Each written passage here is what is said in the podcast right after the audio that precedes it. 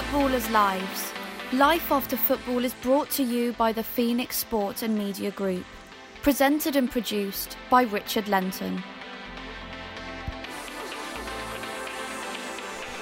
Hello, everyone. Welcome to season two of Footballers' Lives. In this series, I'll mainly be focusing on players who've successfully transitioned into alternative careers. Some of them away from the game, while many have remained in football, either in a central role or on a more peripheral level. This episode features the former Manchester United, Spurs, Everton, and France striker Louis Saha. A man who Rio Ferdinand described as the perfect centre forward and who Wayne Rooney named as his ideal strike partner. Scholes up to Ronaldo. Now they can shift it quickly. Louis Saha with Cristiano Ronaldo in support and only two defenders for the moment. Saha shot, yes!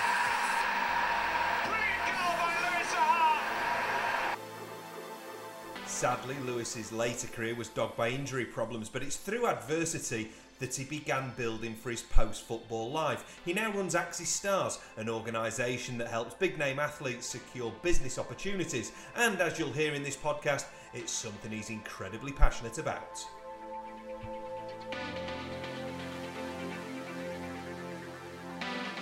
Where are you living these days, Louis? I, I live in uh, in Mougins, so it's near Cannes. I don't know if you know. Oh, okay. So you went, you've gone back back to France. Yeah, I used to holiday in Provence every year, so not too far away. Not too far, yeah. Always next to a vineyard that does nice rosé.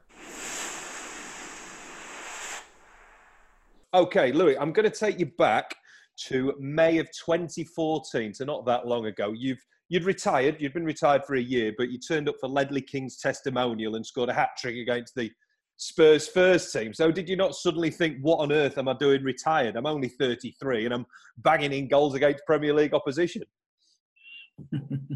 no, I think um, it was um, still, I think, like when you look at a career, when you look at uh, up and downs, you look at your fitness, you look at your family, you look at all those uh, elements that build um, you before a game, you know, that like fire that you have, um, that competitiveness, all um, was not in the right place for me to keep going. So whether I feel like my fitness was like really letting me down the last few years, I was struggling. Then uh, I felt like maybe my mojo was not there anymore. So whether you feel like uh, you still got it, still I feel like uh, I wanted to still remain at the top, uh, play at the top, and and I wasn't like being able to do it um, as much as I, will, I like to do it. And so all those things make you take a decision. It's a hard one. It's really tough, but um, maybe after two, or three years, you still have on the table some some offers. You you look and you you say, uh, no, preseason is not for me anymore. so, so all those things uh, make make it hard, but uh, yes, um, I, I, feel like as a competitor because more than like the guy who wants to enjoy and and all this, I want to win. I wanted to win. I wanted to to to hurt my defender in a way that uh, they, they, they leave the game and say, oh yes, I had a tough day, you know, uh, today. So it was it was, and when you don't have that anymore. Um, and I, I, was not playing for fun. I, I, was not me, so it was hard for me. Yeah. No, it's interesting. I remember speaking to Benoit Assou-Ekotto about this, and he got criticised for what he said. Um, I asked him if he enjoyed playing football, and he said, No, I don't enjoy playing football because the pressure of being a top level footballer is unbelievable. I enjoy playing football with my mates back in France. And he got criticised for saying that, but I totally understood where he came from. So are you now in a place where you can just go and enjoy football and it's almost a completely different life to that football, professional football life you had? Yeah, that's that's what I mean. I think I totally understand Benoit and um, and the way that he's a competitor. He wanted to win. He wanted to play. He wanted to train hard. So maybe people on the on the outside can't see that. They can't see the sacrifice. They see, oh yes, it's it's, it's great fun because you have like uh, 40 to 50,000 people uh, wishing to be uh, at your place and, and, and, and your privilege. And, and I understand all this, it's, it's for sure. But when you had a career, like maybe along the way, like five, six, seven years, uh, you know, you have to really maintain this uh, the, the, this um, fire inside you, and mm. that's not easy. You know, pressure then like build up because people expect more. They expect uh, at least the same. All those things make it hard. So me, what I was like like never in a position to actually enjoy on on the day. You know, it was like it was when I retire, I say, oh, I done this and I done that, and I don't feel like maybe some of us are better to do it because social media and they can see the impact they have and all this. But back in the day, I don't think that we were that aware. You know that we didn't have that connection with the fans uh, apart from from uh, the stadium. And now you can you can talk to thousand million people. You know and and hear about uh, their opinions in some way. So it's it's a bit different interaction. Um, um, and personally, in terms of like going into uh, games like for fun, as yes, because I love my sport, and and I will transfer that uh, with banter. That's that's the same kind of pressure. You don't want to be uh, emulated by anybody and all that. But uh, yes, it's, it's a different extent, and obviously I don't have that much um, based on what I do now. But uh, yes, I always like being a competitor, and I think that football was my main one. But any any site, any platforms, um, I like to to to optimize and do the best. So mm. it's really hard for me to yeah to switch off that uh, kind of bad spirit uh, or bad competitor element in me. Yeah. No, that's interesting. Also, what you said about social media there the English media and to a certain extent the French media, um, some players can be quite distrustful of them uh, because of the kind of sensationalism that was out there. So, for a professional footballer at the top level now to be able to cut out that middleman, if you like, and speak direct to the fans, that's absolute manna from heaven, isn't it? Yeah, I think it's something that you, you need to be managed, but when you do it well, when you have that kind of like connectivity you you feel backed uh, by your fan and and and really uh, you know I, I, think that this this is great uh, of course sometimes you lose a bit of authenticity because you don't protect your much uh, yourself that much anymore because you try to to look good all the time to to mm. pretend that you're super strong that you you don't care about things that much as you so some like manage to do it and the best example i think is someone like Paul Pogba or Aubameyang, those guys are not the typical one. You know, they are, mm. they are extremely talented and and and they express it. You know, they really like smiley and, and do things like maybe not everybody can do. I wasn't able to do it because I felt like I had to, you know, have to be really focused on what I was trying trying to do and all that. And and this is what I think that those guys teach me, and I really like this because they're still enjoying it. They still do the best. They're hard workers still. Uh, so it's really hard to have that right combination. So I always feel like uh, social media, when it arrived, was a really big disruptor. But uh, in some extent, yes, he managed to uh, emphasize the control of what you want to bring on the table for, for the fans, for for anyone. So you have a bit more control, and whatever you feel like uh, you you can uh, remain authentic it's really uh, it's amazing tools. While we're talking about social media and what top level footballers should be doing now just give us an idea of, of what axis stars does. So there, there is like you know when the star join you we have like uh, in, uh, before that we have like uh, created some kind of like due diligence to every partners so it's, it's safer so every opportunity that the stars will receive will come from a safe uh, service provider. The, the beauty of the actual service for the stars is like they build like a LinkedIn profile where they can put their interests, what they like. So it could be fashion, it could be art, but it could be sponsorship, it could be media work. All those things sometimes is quite hard to do it uh, alone. So you can't raise your hand and, uh, and try to call Barclays or or Hugo Boss and I want to to endorse or to go to your invites. It's, it's rare, you know, you always have an intermediary in, in, uh, that's going to do that. So what happens is like, for example, a broadcaster is looking for a star because uh, he has been let down by someone else. So basically, he can push forward to all football players, for example, a publication saying that he's looking for a pundit um, who played in uh, you can't say that, but who is like um, um, ticking the, the box in terms of like playing in the Premier League. So the the whole description will be inside the description of the of the opportunity. The guys clicked, uh, liked the offer. It was paid, remunerated, and and here we go. So this deal was not possible because um, you will have to uh, for the broadcaster to contact an agent or or whoever. You don't have the contacts. You're struggling to actually identify. We managed to get that extra um, uh, connection um, to the actual stars, which is like it's uh, obvious. Some retired players sometimes have less uh, uh, support than when they were playing. Mm-hmm. So this is one of the actual um, situation and showcase.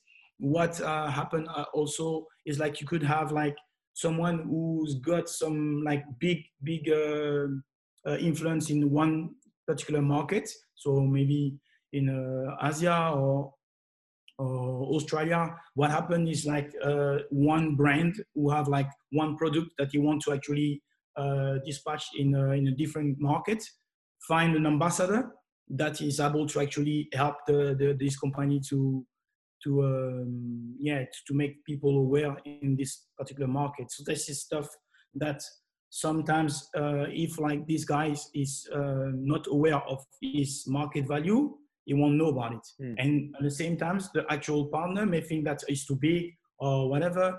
He won't contact these guys because he thinks it's too big. But he don't know. What we, we, we provide is that kind of access or direct access to these guys to be able to actually decide by himself, yes, I'm interested. And then if he wants, he can actually put it back to his lawyer or agent and say, can you negotiate this? This is mm. basically another uh, ecosystem where the actual star is a bit more in control. And, and it's the same like the, uh, in terms of like um, uh, outcome, but the actual control is still in the, in the end of the, of the stars where you decide that you like it then the agent is like uh, the uh, and the, the, finalization of the contract. So this is typically the type of, uh, of, of, things that we think that are very interesting. Mm. But we have managed as well to put uh, a marketplace where uh, all those companies can put a product and as like Amazon or whatever, you can actually purchase this product directly. It could be very unique product. It could be uh, some uh, limited edition. Um, as I said, uh, it could be as well some very brand new product that some company want to see, want to show if they, they, they're good. So all the stuff are available. And by having this uh, combined with all the information and combined with the sponsorship, it make them come back quite regularly, and which is the thing that is quite unique. Yeah. No, I think I think it's fascinating, uh, and it's really interesting how it developed from retiring and actually writing a book, and then it came from that. So I was going to talk about that a little bit later because I was wondering when you were young, were you interested at all in business and this kind of world, or anything else at school for that matter, or was it literally single-minded discipline to being a footballer? Um, I, I would say that. Uh, it appeared to me that uh, I always look at innovation I always like love tech. I love uh, um, reading about people who has managed to do new things and all that. So I was like keeping an eye on this, but uh, never thought that I would be like proper business. I, I, wasn't even thinking about retirement until I get like properly injured. So to be honest, I totally understand why those stars right now who is 18, 25, whatever, doesn't think, doesn't look at uh, um, those tools available or those programs available. They, they, they're just like very focused and it's really hard. So my um, situation happens when I get injured um, big time. And I realized that this uh, feeling where I felt like I was invisible and it will last for 45 years like a golf, golf player wasn't realistic.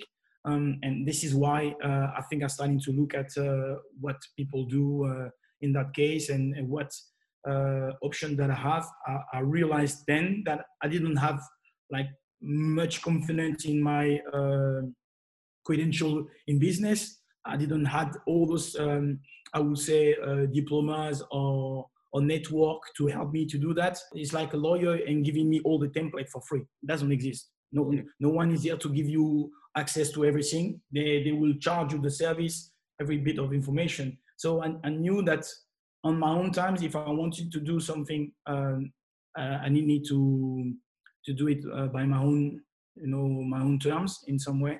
So that's why I get into the process of learning and try to challenge what was the statu quo and and said it's it's like this. You know, you have to you have to go through agent, you have to go through um, those programs, and I don't think that's right because mm. internet has revisionized everything. You have access to everything, so why can't you facilitate access to those uh, information? Mm. Again, it's a story that I've heard so many times from professional footballers where they don't start thinking about what they're going to do in the future until they have to think about it. So yeah. I'm just wondering whether things should change from the bottom up. Even at Clairefontaine Academy, for instance, was was there never any thought? Was, no one saying to you, "Look, you may not make it as a top level footballer, so maybe you could do this education program"? Was there none of that? Was it literally just football, football, football? No, but yeah, but there is a difference. You know, there is different of communication and education. And mm. communicate is easy. You could say whatever those sentences is nice, but to make him understand that he have to do it is a different step of call of action. This is what is done. You know, unions or clubs or all of them, they all say this. Yes, you should do this, you should do that. And then it's like they done the thing, you know? But it's not enough. Those guys, you know, that have like every single things in their uh, industry, the ecosystem, make them comfortable. They, the, all the control is now uh, up to someone else. So don't assume that those guys will call you and say they ask you this, ask you that. No, every day, everything, or especially for football, everything is mm, uh, is put on the table for them. They they've been washing the uh, the, the, the shoes, the the meals is look after the bills, everything. So then you say, hmm, you think that those guys will actually go out of this zone of comfort and pick up the phone and, and do two, three hours or maybe even one hour a day about learning something for mm. them. No, they've been taught to do something completely different. So it's easy to say, oh yes, you should do this, you should do that, and then it's over. You you have done your thing. It's not enough. You have to educate, and educating take time. Yeah. You have to commit yourself and say, I, I invest in a program where those guys have to do it or uh, have to you have to put an ecosystem together that help those guys to do it. You can't just like throw them and say yes i pay you or i give you this i give you that and then you, you do no. You everybody knows like we are children. We only like uh, 10 away 10 years uh, away from uh, being being stopped uh, school. We still babies. Yeah. It's true. And if you keep giving like that sense of like fragility you don't know this you don't know that you should not do that because be careful that because they don't do nothing then because everybody every every time they've been um, um, recognized that they they're not able to cope with this industry uh, alone you know? So mm. of course they're not going to do it. They, they they they are on the same times as a competitor you tend to show no weaknesses. You don't like to speak to an expert because yeah. the expert will show you that you don't know this, you don't know that. Oh, hang on a minute. You, it's like it's ego, but it's human. So you have to, to you have to facilitate communication, but education because uh, every every agent will say this and say, "Oh yes, I've done my job. I told I told him to actually mm. uh, look after his finance. Okay, he's done his job. No, that's not enough." Mm. And is it also a case when you trying to become a top footballer, if you start doing education programs, you, maybe a young player is slightly concerned that the club thinks he's not 100% dedicated to being yeah, a footballer. Right. Yeah, yeah, you're right. This is this is where the mentality need to change. You know, the, a club wherever you think this, they will have like a repercussion where like if like a player is well prepared, he think that his finance is sorted, it's like it's like it's free in his mind. It will be I, don't know how many posters I can like pick and figure it, but I will think that he will have a player like completely dedicated because he has been uh, teach to look after his things early on. But if they, they don't think that is right and they make him oh, like a baby and you should not do this, should not do that, this is basically what happened. Those guys have like on the background things that you don't understand happen. And they won't open up because they don't want to show weaknesses to you. They don't want to show exactly what you said, that they are not focused. So they, they won't say when they have problems. And this is what is, is, is wrong. And, and, and from a moment where you get the player realizing just, just like realizing how beneficial is going to be, but it's difficult for them, but how it's going to be beneficial when they arrive throughout their career. Oh my God, because this is, this is a life. A career is not about what you only uh, play as a football player, because right now I still live from my football. Mm. Because of what I actually experienced, whatever my, my legacy is right, you know, I, I actually played a certain way with dedication and that but this is because of what I've done that I'm still working now. I'm still being paid. I get even more educated, more equipped. I will be like more uh, like in a position to enjoy and you know that. So they have to understand this is not it. Mm. I think what you were able to do though, and hopefully that applies to other footballers, what you can do is pick up life lessons along your journey that you yeah. can then use. And I know you've mentioned that you know you had a, a pretty strict Caribbean upbringing in Paris, and that helped with your discipline, and, and that obviously helps moving forward and being single-minded. And it was interesting what you said about that loan spell you had at Newcastle from net uh, from Metz. I think you missed out on the FA Cup final. I think you acknowledged then that I need to work a lot harder. You know, I need to work harder to gain that confidence. So is that something that, that you managed to do, learn a lot of life lessons along the way?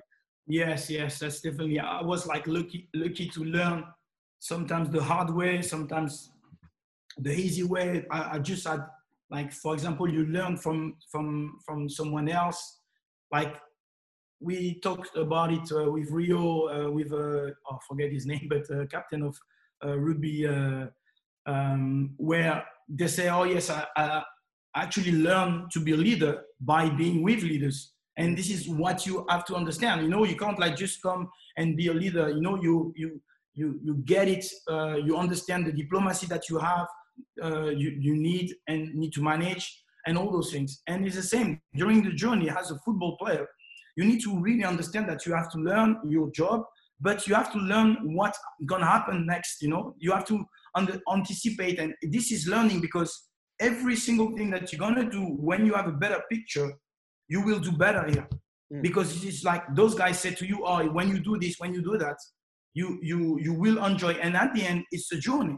And all those things are it's a misconception. You know, the people tend to to use the fear factor to control. Mm. So this whatever the people around them, you know, they say, oh yes, don't do this, don't do that. It's to control them. It's mm. to, to, to it's this is what I think um, having mentors in uh, in uh, Axis Stars is really strong. Having like the people like Rio Ferdinand, Ji-sung Park, or whoever who had like a massive career and have the way of communicating because they have been leaders. It's really helpful for a youngster who still don't know, who maybe his parents don't know, who maybe his entourage need to improve. So all those things are really hard to find in other platforms like Instagram yeah. or Facebook or whatever. This is not the place for that. So we know that by having like a private environment for them to actually share those stories will make them more comfortable to actually learn. Well, I was going to talk about mentors next, actually, and it seems like maybe in football, professional football circles, they are few and far between in a way. But for you, you left Metz at 21 with a pretty unremarkable goal scoring record, yet Jean Tigana takes you to Fulham, plays you up front as a nine, 32 mm-hmm. goals in your first season and obviously you never look back. So, from a mentoring point of view, how did he make you feel? It's it's funny because there is one part definitely because uh, I had a relationship with him as a he was my agent before. When he moved to Fulham, he couldn't be an agent anymore, so uh, I was under another wing. And basically, as like it's funny, but maybe just before uh, leaving to Fulham, I had a, not a serious accident, but I had an accident where I just like become very selfish. I wanted to I wanted to be the one. I wanted to score more goals. I, I didn't want to play wing winger anymore. So all this uh, happened in the right moments because when uh, then the, uh, Jean Tigana asked me to come. He wanted to, to, to make me play as a striker because I was scoring goals with the under 21s. And this is what happened. He said, yeah, you should be trying uh, to play number nine. And, and then, as I said, people need to, what we said about learning is this. They need to learn themselves, personal development, make them maybe like two or three times better than they are right now because they, they stay in the comfort zone. That comfort zone is maybe good, but who then knows, like maybe by like developing something inside like whatever is anger, whatever it's like a competition, whatever it's like like fear, but you use it correctly, you become someone else. I mean, I mean, like this is what happened to me. I was like really like the nice guy. If I play, if I don't, I don't care. I was like really like uh, enjoy. And then no, no, no. It just something happened, and so it means that it was in me, but I didn't discover that thing. And this is what I think every manager, every coach should look for. Mm. They, they need to develop personally someone that like this maybe the player could be like who knows and i see this to to to players like uh, Martial for me. Martial, something happened to him. I don't know what is it but i've seen in his game you know from the guy two years ago i can't recognize the guy. Mm. I, I, it's just he developed and he developed personally to be a better player. Yeah. That period with Fulham and Jean Tigana seems like it made you more kind of single-minded and focused about your own journey. So when you played that game in October 2003 for Fulham at Manchester United, you won 3-1 and I remember you having an absolute worldie. Psychologically before that game or whenever you're playing against big clubs, are you thinking to yourself, I can have a life-changing game here that puts me in the shop window and can elevate me further? or is it just a case of it's just another game? Um, I would say because I'm wasting this mentality, I was proud to say that I'm very relaxed about things. I don't overthink. I don't okay. try to project myself too much. I just like, as I said, I'm very focused about competition. So I look at my direct opponents, my defenders, and I want to destroy them, but I want to help them.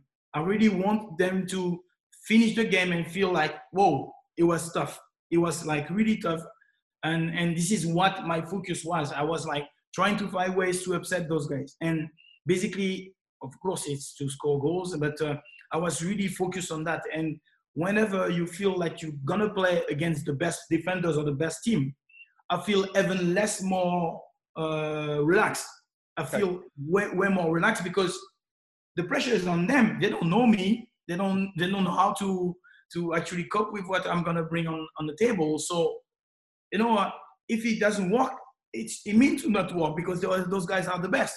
So I always felt very relaxed, you know, and and this is I think something that was my strength on on this. Uh, but I always felt like I was still playing football, so it was I'm not going to war or something like this. So so it, it, it's good, you know. So I always like took this as opportunities um, it's like taking a penalty. For me, it was like I've got more chance to score goals by striking than not striking and being fearful. You know, I, I've like fear. You know, no, no, no. Yeah. I think a lot of Manchester United defenders that day actually persuaded Sir Alex Ferguson to, to then sign you. I think I think in, in a way that the, the game where I felt way more dangerous for United was uh, my first game back in the Premier League with Fulham, mm. and we lost three two. To be fair, I, I was felt I was like yes, maybe in a better better shape after, but still I remember the game as like uh, something was like more special because I felt like the defender really couldn't cope with me. So uh, and and I knew like because they don't know me uh, yet, uh, they so you have always an advantage because they don't they don't anticipate your runs. They don't know you. So mm. it was it was really good. But this is this is what I'm saying. Like when you have those opportunities, mm. you you really that uh, everything is possible. And if mm. you have like a slight chance, just like really believe in it because this is how you're gonna give more chance to you. You know. But if you don't, will reduce you will reduce this number. You will reduce the the, the, the belief, and this is what I always take as a as an advice um, to really enjoy the moment and try to to take the opportunity. Yeah. How does life change when you suddenly join a massive football club? How did it How did it change for you? Is it literally overnight? And to, to be eh, to be fair, you know, it's, it's strange because I didn't felt like it changed massively uh, from Fulham to Manchester. It, Fulham was like very, um, let's say, a family know, club. You know, it's like you know they make everything comfortable and all that. But Manchester was the same. So basically, when I arrived, none of the players act like stars. I thought that they were like maybe like with no big title, they will. All of them were very respectful. So oh, make me feel very comfortable. The manager was like like like uh, as I expected. So I was no surprised. Maybe I did uh, uh, receive my hair dryer, and I realized that in terms of competition, I need to step up. But uh, the actual environment was even more protective. So basically, the manager knew that the players need to be protected. So basically, he was going into the press every time protecting his players. So mm. none of the stories apart maybe from maybe a few players where he had like maybe an issue with them, but all the times I always felt really protected by the by the club. Um, so never felt um, exposed in some way. I was really focused on my football. Everything was done in certain way for making sure that I, I was competitive and, and, and do my stuff. So I really felt like it was not a massive difference yes, organization, pressure, but all those things were things that I really liked. So I didn't felt, um, I didn't take it in a bad way. And obviously there were some big characters in that first team dressing room. And do you think that's important as well to get the right character? And I think Roy Keane would still have been almost running the dressing room in those early stages. Yeah, but um, as you as you recognize, because I, the only thing that I'm really struggling with is uh, injustice. You know, when it's dishonest and stuff like this, I really I, I just can't cope with it. So any club that I was, I was really lucky all my career. I felt like I was like, yeah, really uh, with the right people because if or maybe if they knew that uh, I won't mess around, I, I you know I, I won't take it so I never felt like this. So was could be like all the players that you mentioned, like with could be leaders. They couldn't be dishonest. They couldn't lie. They couldn't. But if you are motivated, you show uh, you know desire to improve. You show commitment and all that.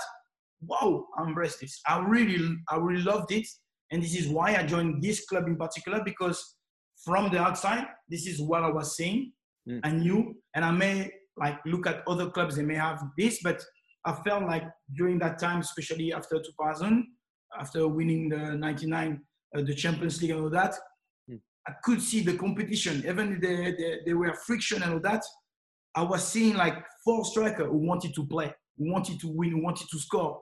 And i felt it was like it, it was the atmosphere i was really looking for it forward Okay, and that's really important for your development, isn't it? To have that competition, yeah. but presumably it's a friendly competition because you are all squad mates at the end of the day. Yeah, definitely. So it's it's what it was like really in a good place. There is no, um, you know, you want to win. So it was like based on training. It's not about like vicious thing, vicious talk, or you know, sometimes you could be, you know, people's gonna see the president and stories. You know, you could hear and I never felt it was the case. So it was based on the training, uh, who deserved and and and and and who score more regularly. Regularly, you know, it's like yeah. that's it. So it was very fair. Yeah. Okay.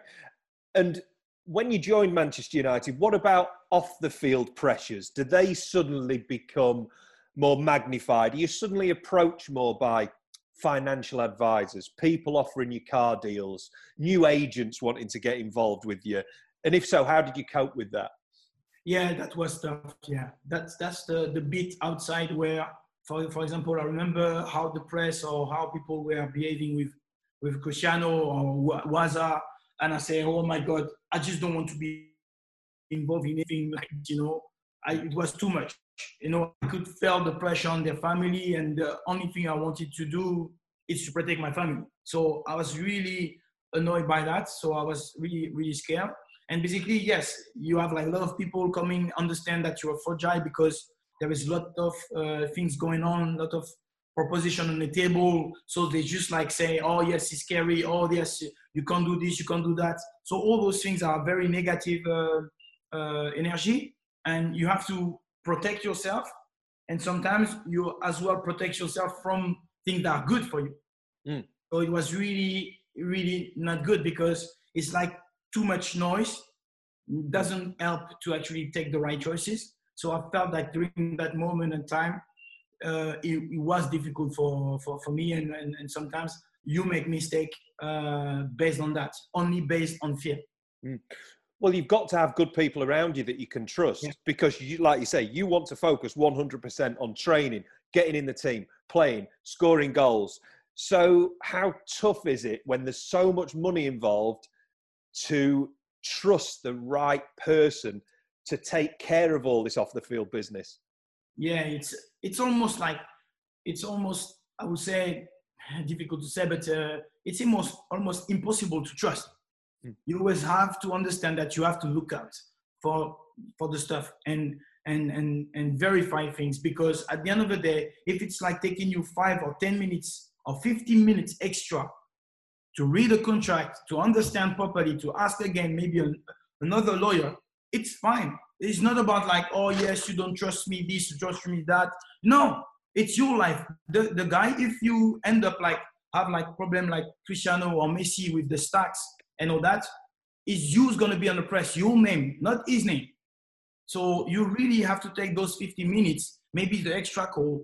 And this is like sometimes ego because you show that you don't know mm. you show that you don't trust. So you're not that nice guy, you know, even if it's your own affair, you're still not so nice because you don't trust the guy that is, you know, is like certified, is like dedicated to you and all this. So what we have as an option is to put ourselves all together or together to actually get that kind of understanding, get that kind of like access to those guys who are certified and make them in a configuration that they have to work long term. Mm. They have to really understand that if they mess up, someone will uh, rate it badly, uh, you know, and rate them badly and say, no, I wasn't happy with the services. They need to be accountable. Mm. They, they need to. Otherwise, you should not be touching stars if you not want if you don't want to commit on this. Yeah. Because you have like access to to some very good clients who can help you grow your business. The fair, the fair deal is to make sure that the, the client is very happy. Yeah. And there needs to be this filter, doesn't there, between the footballer and the opportunity? Because we've seen agents, even when they're related to the player, screw them over. Yeah. So th- this is what I'm, I'm saying again. Wh- whoever, as a company, as an organization, as an agent, as a family member, as even fan or clubs or whoever, stakeholders need to understand that they need to help those people. And, and this is very important because after the new standards will help everybody. If those guys get properly uh, serviced and all that, it will it will go down then.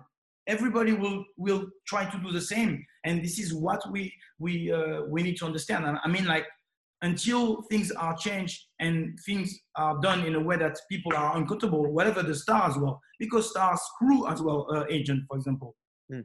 those things should not happen either should not you know you give your you give your word you say you're gonna do this you're gonna do that mm. and this is what things maybe sometimes maybe an agent's gonna say hang on a minute I know that some of those players gonna screw me as well. That's why I, I took my money right now because maybe in two years he's, he's gonna go and didn't really appreciate what I've done for him. Mm. So this is as well a problem. So accountability is for everyone. Integrity. Mm. I suppose the the word trust is really difficult, isn't it? When there is so much money and and these players yeah. are almost seen as huge opportunities for these guys. But let's go back to when you first started at Manchester United, because again, I remember you were absolutely flying in your first few games, weren't you? I think it was seven goals in your first 10 games. Were you at the peak of your powers then, do you think? Um, I don't, I don't think so because um, I, w- I was like uh, still discovering my teammates and, and understanding the, you know, the tactic and all that. Uh, but I, I felt like really connected but um, um, I had um, those moments, but I didn't have big spell mm. where I felt like one year, two year I can improve and all that. So it was a bit frustrating in some in some way. Um, but uh, I always like remember the uh, moment where I improved. I didn't feel like I improved that much when I arrived. I improved after. Okay. My game was yeah, my game was better. I felt like more in, in song with the tactic of the of the team. That's why I think uh, the next year or two uh, we won the, the league. This is where I think I felt connected. Well, I think Wayne Rooney said that you were his perfect strike partner, which must have been very nice to hear. Yeah, very nice. It's uh, always a comment that uh, uh, people uh, remember. I do appreciate that because he's a top, top, top player, you know, and mm. and basically he was doing the the run for me he was doing the, the hard work uh, uh, down the channel when he needed and all that. So it's an amazing player, and at the same time, he can he can score, he can pass, he can uh, really put his body on, on the line. So amazing player. Yeah. Well, who knows what would have happened if you hadn't, if those fantastic spells that you had hadn't been broken up by injuries. When did the injuries start, and why do you think you you kind of picked up so many? Was there a particular issue that you just couldn't get over? Yeah, it, started in 2004, and uh, I went to the championship um, in uh, at the Euros. And basically, what happened is like my Achilles both were inflamed big time. So I was like playing with uh, heel race, mm. and then when you try to compensate, my knee went. So it, it was like those Achilles actually killed me. yeah. So that's basically it. So through my career, I always play with pain and always like try to manage my knees. Uh, and when it was the right one, the left one was going after. So it was yeah every every six seven uh, months I had like something to cope with. So it was really yeah. bad. And psychologically, how difficult is it to deal with? And did you get down? Yes, very very much. So I'm I'm very positive. I was still felt lucky and I was like very positive and all that, but still when you look at uh, you know trajectory i don't know how you say this you know trajectory yep yeah so when you when you look at players like uh, wayne and, and cristiano and and and and Giggsy, all those players were very constant. You know, they all played all the games, managed to improve their awareness, tactic, and all that. Me, I was like had like one month or two to come back to my level to just try to so all those things all those moments where i was in the gym i was like boiling i mean like boiling because my my competition or my competitor was an injury. Mm. was was not my defender or defenders you know i was like really annoyed. Couldn't do nothing about it. And and it, it I, I don't think that he's got the time to go into your head where i was lucky as i said uh, by being west indies mentality where you always look at the positive. Uh, I didn't I didn't like uh, frustrated uh, myself to a point where I felt where even in my life or personal life it was that bad. No, I, I don't think I was I hmm. was like this, but uh, it was tough. And do you get support at clubs when you're injured? Because I've heard lots of players say that when they're injured, the manager won't even speak to them, which can't be good for your mental health either. But did you get support at the time? And was Ferguson still keeping you involved? It's difficult. I, I understand what uh, what you mean there because it's true. You know, you're not uh, with the boys. You don't, you know, cross ways apart from the, the table on the medical room.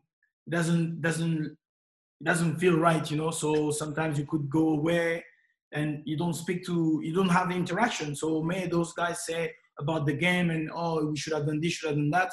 You're not in the conversation anymore. So it's, it's quite tough, you know, when you you love your your sport, you, you love competition, so it's it's really hard. And and having a club, it's, it's funny, but uh, yeah, it could be working well because yeah, love love moment like this um, can be decisive in a way that's how you come back. You know, because when you, for example, I had a, another another injury, and I remember going to see the manager and say, "Oh yes, you have to take me back," as I was like a, a reserve player, you know. And and basically, his word was saying, "No way, you are." top player. When you come back, you come back with us, and and you're gonna be playing in fire and all that. So could imagine the, the actual impact. I was working in the gym like maybe one or two hours more mm. because I wanted to prove it, uh, he was right to, to trust me. Yeah, well, I know you worked really hard to get yourself fit in time for the 2008 Champions League final. United playing Chelsea, of course, but then you were left out of the squad. I think you just picked up a little niggle. Was that your worst moment in football? And were you able to join in the celebrations, or did you not feel part of it? Yeah, it was the the, the most paradoxical moments because yes, through the game, I can see myself uh, be decisive and scoring goals, and uh, I was like absolutely gutted. It's the first time and last time I, I cried for a football game because yes, again, I was with no competitor apart from my injury. So I remember in my room before before the game, trying to to do ice, try to stretch again, try in case the manager could maybe change his mind or whatever was like still possible with a with a um, an injection of like uh, cortisone or whatever it was like magic whatever I could have even take drugs, you know, whatever it was. I was like so, so like uh, in song with uh, with the event, you know. The the final of Champions League for me was even bigger than than uh, than the World Cup because um, I felt like it was uh, um, all the year. So mm. we worked so hard to get there. It was like so uh, in line and to have like a final, a British final, you know, like having two a Premier League club in there, it was like everything was here for me. So I was like so in pain, and and when we celebrate because we won this, I was like so happy, but deep inside, I have to admit that I was like so frustrated that uh, I wanted to leave the club. Mm. I wanted to leave the club because I couldn't bear it anymore. And can you look at your Champions League winners medal now and think about everything you did leading up to that final, or is your first thought when you see that medal about injury and not playing? Um, I don't live in the past, so I don't look at uh, I don't look at my medals or my shirts as much. No, I don't. But uh, I could say if I do it, I will feel frustrated um, because I don't feel as much as I've, I have won it. I don't feel like I did um, because I didn't participate to that final. Um, and for any competitor, you ask any player, I think you will answer the same. Yeah. Well, that was the end of your Manchester United journey. But I read that as a kind of form of therapy for getting over this, that's when you started writing. Uh, and that developed into the book Thinking Inside the Box. Tell us about the process of that yes, I felt like um, I wanted to to leave a, an information, a book, a guide that could help other players um, that go through this journey. Whereas I was saying from the start, what is it? I'm not saying about my story because I actually pick up uh, stories from others, uh, try to understand from the fan perspective, from the club, from from every angle to understand exactly how to actually help those guys if they go through that. Uh, targeted to my brother at, at, first to help him because he is he's talented. And then uh, I realized that uh, during the process of writing alone without any uh, ghostwriter, that um, that I managed to actually doing some kind of therapy. You know, I was like kind of like helping myself to actually put words on feelings and and and those words were carefully uh, uh, chosen because I know that those words had an impact on my family, had an impact on my fans, had had an impact. And I say, whoa, I actually live those things. And I, mm. as I said, I was not very good at uh, taking the moment, the right moment. So imagine it was the moment I write Mm. those, those words that I realized that this happened, and uh, I, I thought that it was really, uh, yes, really important to build what I'm I'm doing right now because I knew myself even more. I Yeah. understand what happened to me. Uh, I know what I wanted. Uh, I know what I don't want, uh, and all those things. So it was really good. And this is why I'm talking about the personal development. That was one of them because you have to do a profiling about yourself and understand who you are. Then you you pick up the thing that you think that you need to improve.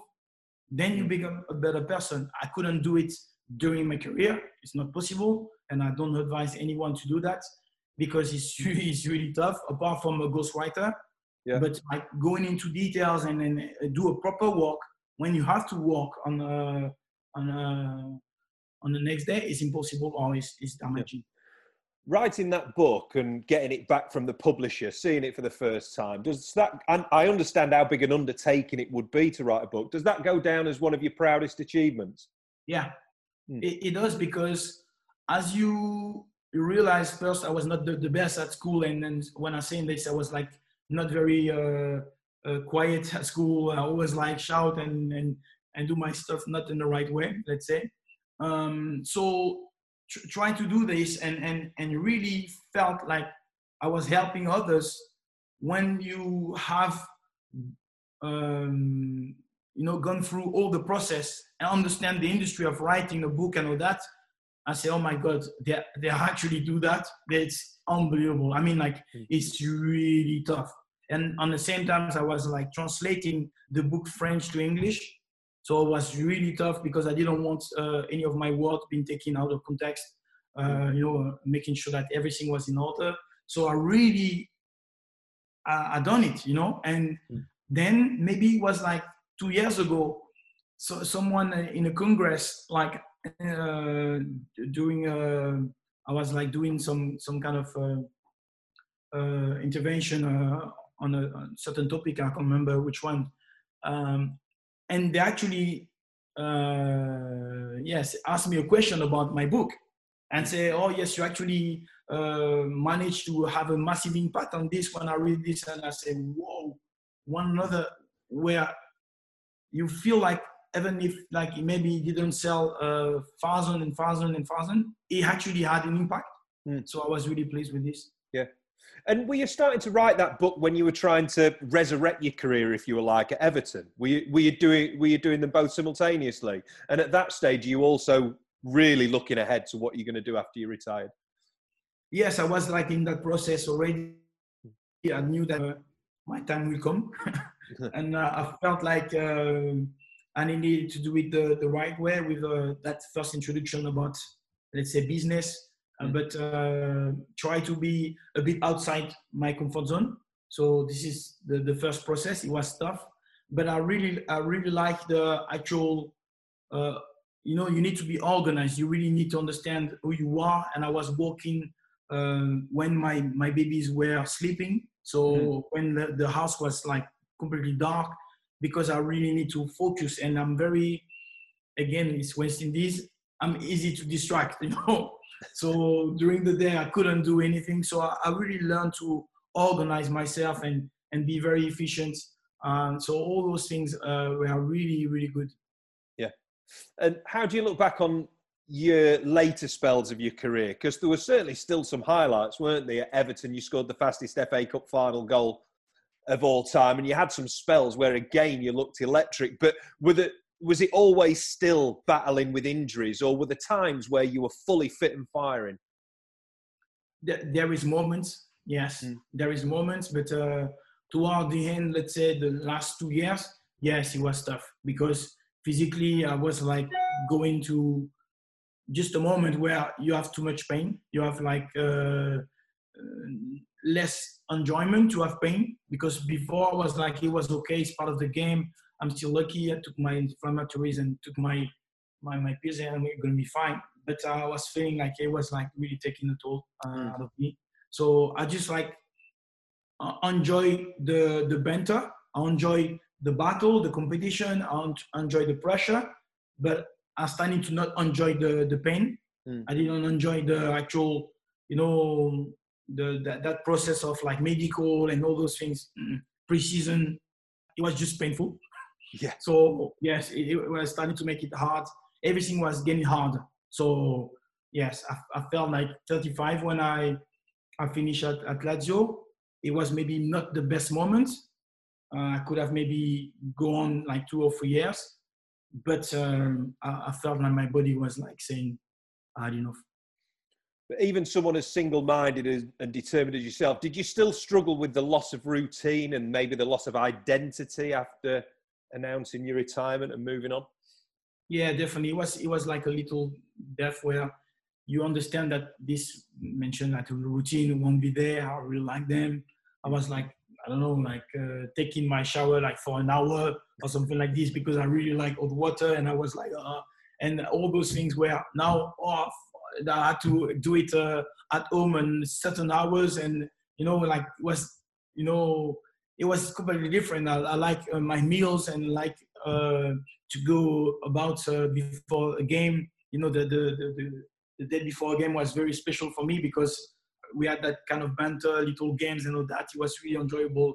The the the peak of adrenaline coming, you know, when you have like that kind of pressure when you leave the bus or just being in a bus before a game, all those like moments where you feel like is is an identity of your privilege, you know, because I, I knew like everybody will want to have that feelings, you know, to be like surrounded by top players and when you recognize that uh, you're gonna be like um, not in this configuration anymore, yes, it's painful.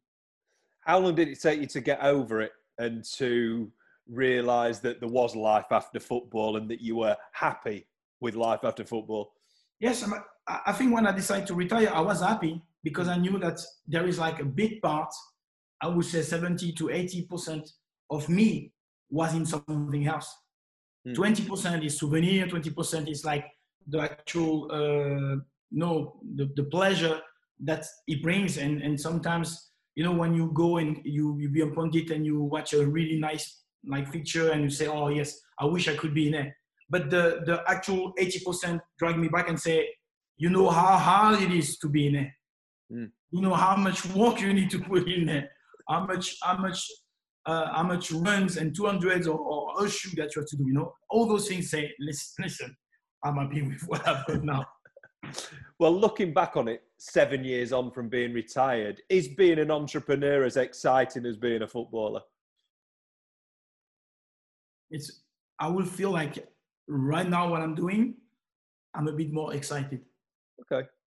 Yeah, it's, it's a strange one to say. I don't think that anyone can can say that, but what I do now as a challenge is like it's like the harder it is, the better the success, the better the proud you you will be, and that is definitely way harder than anything I had done on the pitch. I mean, it, it's like yes, uh, people will realize if I one day say my story, but my God, really tough. And how busy are you? I suppose it's a little bit different than being a footballer and training two hours a day. That's that's what I mean that's what I said it's like it's a proper job, and I I, I don't mess around uh, with when I walk. This is what is my problem. I don't now. I'm trying to organize a bit more, but.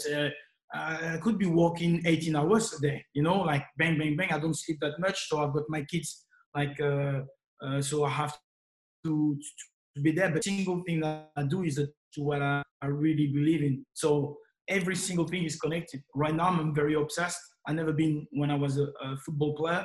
I think I was like gifted. I was a hard worker, but obsessed is something different. Mm. Obsessed, I think I know who is obsessed about football. Cristiano Ronaldo. Mm. I wasn't Cristiano Ronaldo. I was like really dedicated, but I wasn't obsessed. It, no, I don't think so. It was just an animal. I don't know what how you can describe this. It's an animal. So was he always out doing more work than anybody else?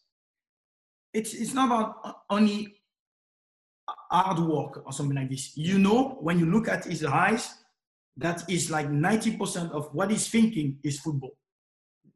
Me, I don't think this. I, I, I don't think that I was. I was like like thinking about things I wanted, but I think I don't know him like inside his head. But you look at the eyes of the guy, you look at what's gonna come out from his mouth. Ninety percent is football. Mm. This is obsession. So do you think Cristiano may struggle when he has to finish because he's very he's in his late thirties. He keeps himself incredibly fit, but at some point he is going to have to stop playing. So will he struggle? Do you think players like that? I think that it will depend how how you see things, you know, because he's he, he went to he went to a career where you can accomplish anything else more than what he's done. You know, it's like you, you can't top it up, you know. He's giving his all. There is no regrets. So when he decided to actually stop his career, he probably be the only player on earth with absolutely no regrets, no frustration whatsoever. Mm. I mean it. It's like even you say, oh, maybe Messi will have like like wish to play in another country or to, I don't know. He's mm. done whole. He, he experienced everything. I mean it. It's like you can't have it. you can't have it better than him. You know. Yeah. It's uh, it's unbelievable.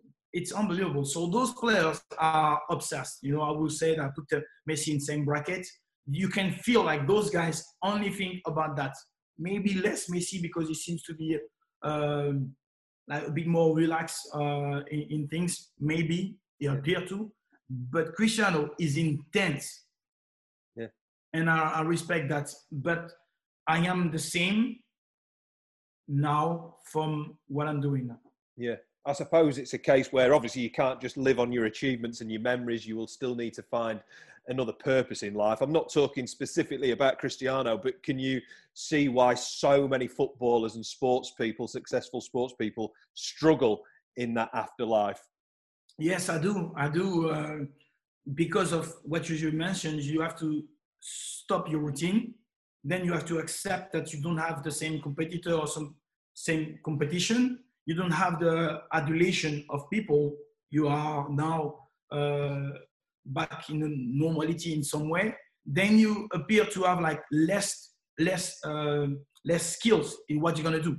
You have to relearn something, and you don't like it. You just like it's not you. You always like used to be the one who plays, the one who scores, the one who defends well, who's being praised, and now you start from the bottom. Some people have like more skill than you. They have like degrees and that. You have nothing.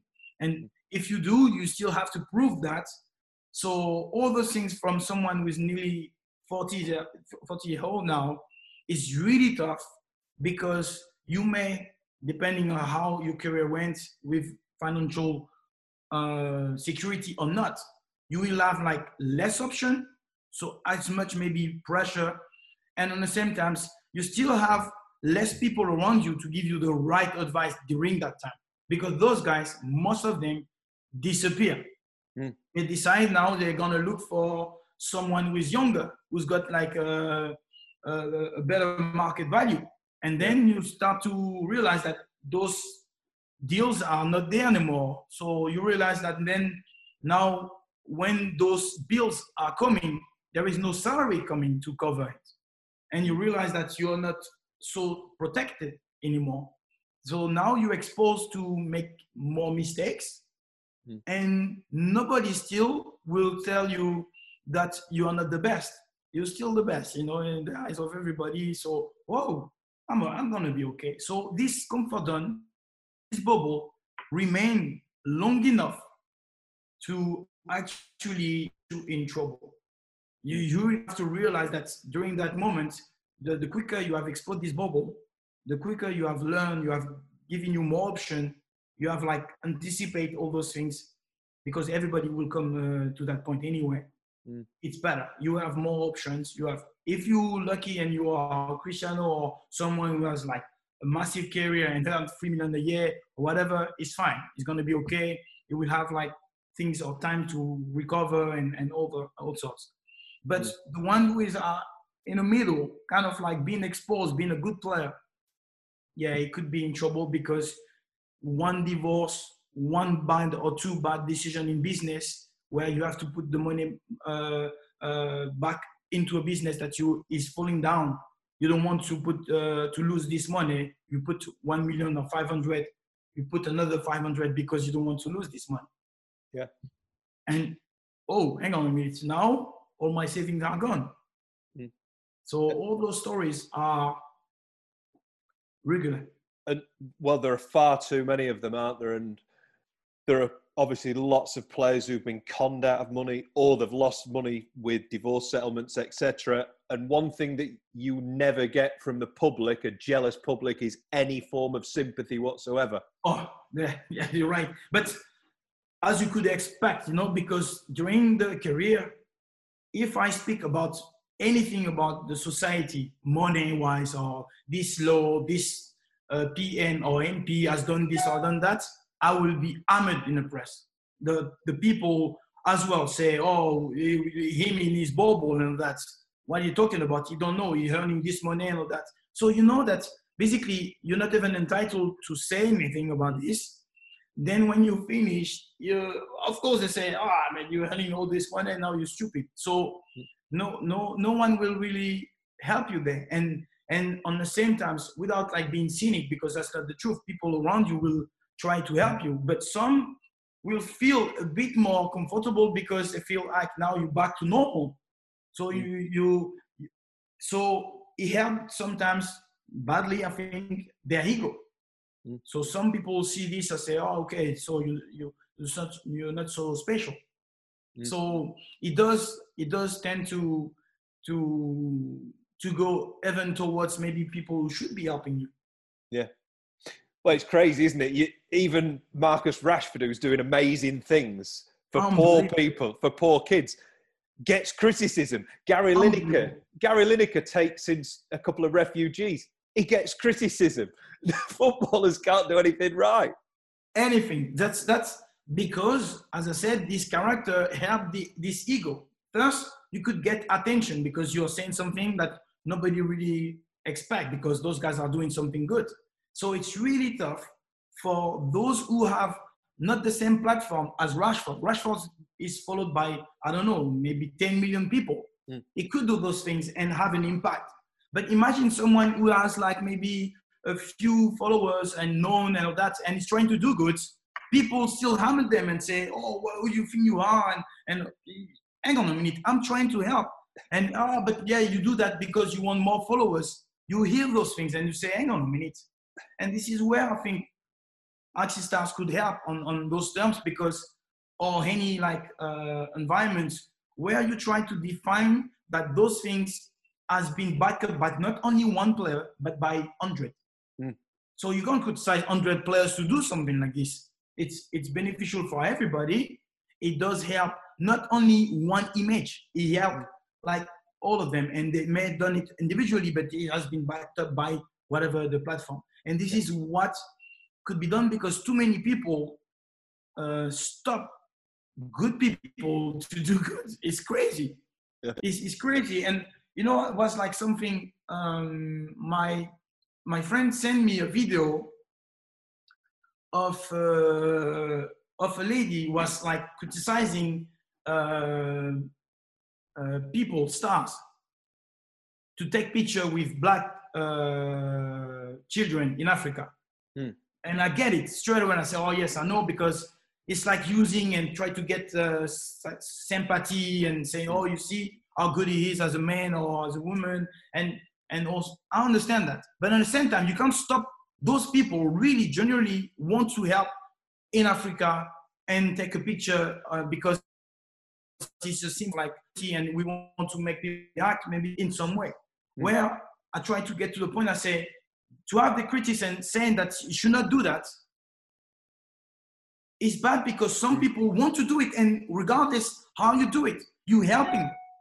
Yeah. And sometimes I'm saying, hang on a minute, I understand what you're saying, but maybe the channel will try to criticize him like this is not right. Yeah. He's still doing good. When he's doing bad, I understand. You go for him, you do it. But when he's doing good, at least he's doing good. So be careful. Just like trying, and maybe the solution will be a platform for those guys to actually saying it's like backed by other people. I don't know. But right now, what is horrifying is like maybe some people will stop to do uh, those charity events because some people have criticized. And this is Yeah. what the public sometimes, mm, I don't know, maybe even like unions or federation clubs, whatever, even if they want to do some kind of like uh, event or things for, for, for charity or whatever, they are scared. They are scared. Maybe they're sponsored, they don't want to be affiliated. The commercial deals doesn't doesn't allow them to do it. Oh my God, when I hear those things, oh, Yeah. Well, I think the message is just to finish is to just do good and not care what anyone thinks. We've all just got to try and do good, haven't we? exactly, Yeah, exactly. You got it. great. Well, thank you very much for your time, Louis. It's been an Pleasure. absolute pleasure. Thank you very much. All the very best. You too. Bye. Speak soon. Bye. The Phoenix Sport and Media Group provide honest and trustworthy professional advice and business solutions to the sports and media industry. For more information, visit www.psm-group.co.uk.